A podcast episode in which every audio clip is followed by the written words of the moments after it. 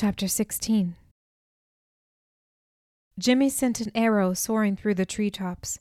Don't! I called. The arrow hit the back of an eagle, bounced off, and landed in the brush below. How? Jimmy's mouth and eyes widened. Carper kicked a tree. We need to leave now. No one moved.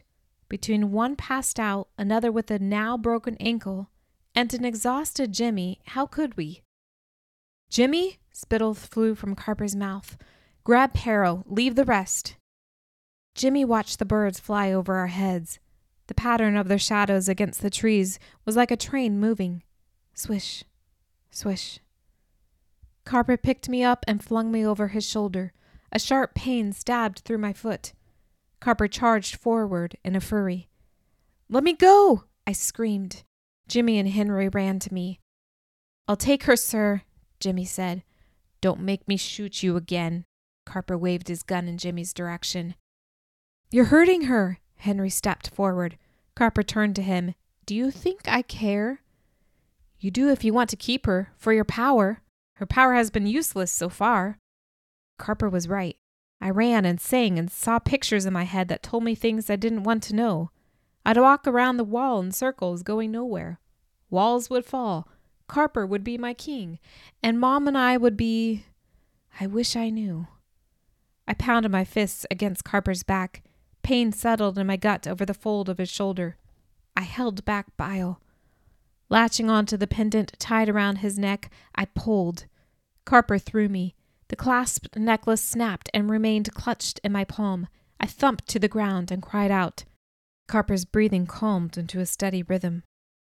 Pero, your mom's survival depends on your cooperation. I propped myself on my elbows. What did you do to her? The faster we're back, the better chance she'll have of living. Had someone placed fire inside my ankle? You're lying. My head spun. The surrounding forest closed and opened again. Carper held out his hand. Give me the necklace. What could I do with Carper's necklace? But I had to return. I couldn't leave Mom again. I shouldn't have listened to her when she told me to leave. She needed me. Carper didn't move. He didn't speak. Had something happened? I tried to sit up but fell back down, my body weaker. Why is everything so quiet? Then the impossible happened. My sight cleared. My head stopped pounding. The pain in my leg disappeared. My ankle snapped back into place. Was this real? It was a vision. I stood distanced, like watching a dream. I was not the focus of attention. The vision was not my own. I looked at Carper's necklace in my hand. It couldn't be Carper's vision because he wasn't one of the three chosen. Maybe it was Mom's. Trees shrunk. The sky grew overcast. Ground dampened. Carper, Jimmy, and Henry vanished right before my eyes. The eagles froze in place. Sam was the only one in the vision, sprawled out on the ground his blood soaked shirt wrapped around his arm. Sam's body sunk deeper and deeper. Down, down, down. Dirt filled him. He was being buried alive. I wanted to scream out Sam's name but had no voice. Wanted to reach out to grab his hand and pull him, but my legs couldn't move. Then the earth swallowed him. No trace of his body remained, just dirt wet, murderous dirt. And I was alone. By faith, be strong. I didn't want to have faith. I wanted a normal life with mom and dad inside my home where it was safe. The sun rose higher and grew bigger and brighter. I shielded my eyes and turned away. The sun set, sinking lower until there was only a slit of yellow across the horizon.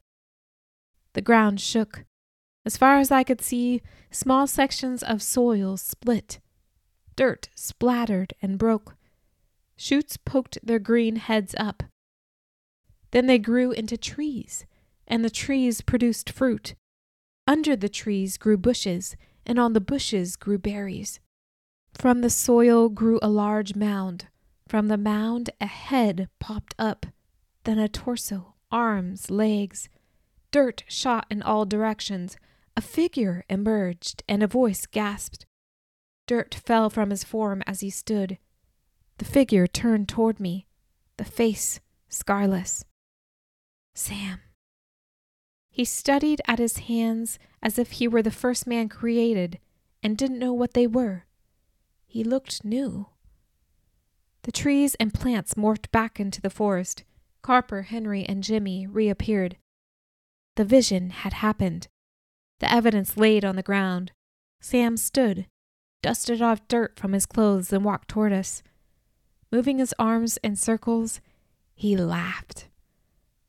My leg was straight. I stood and leaned on it, healed. What was the vision, Pero? Carper asked. Not every vision involves you, I said. Never has a vision caused a physical change. Jimmy examined my ankle. And Sam? How? Sam gave a shrill whistle using his fingers. A loud noise swished the trees above. An eagle landed in front of Sam. It lowered its head to let Sam on. He climbed and offered me his hand. Come, Pero. I shook my head, not without Jimmy and Henry. Go, Pero! Henry and Jimmy shouted. Then again, maybe it was better to escape Carper while I had a chance. I ran up to the eagle, hopped on, and held on to Sam's waist. Carper lunged toward me. The necklace! The eagle lifted off the ground, its wing hitting Carper. He backed up. I tied his necklace around my neck. Maybe I could make it to Mom without him knowing. Then we'd be free. Pero! Carper shouted. Another eagle flew down.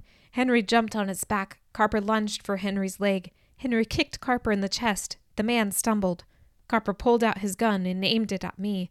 I squeezed my eyes shut. The gunshot reverberated through the air. My eyes flew open in time to see Jimmy thud to the ground. Had he taken the bullet from me? Jimmy's hurt! The eagle flew us above the trees. I searched for Jimmy through the branches. He sprawled out on the dirt, unconscious, alone. A tinge of guilt hit my core. Jimmy saved my life. Carper ran off.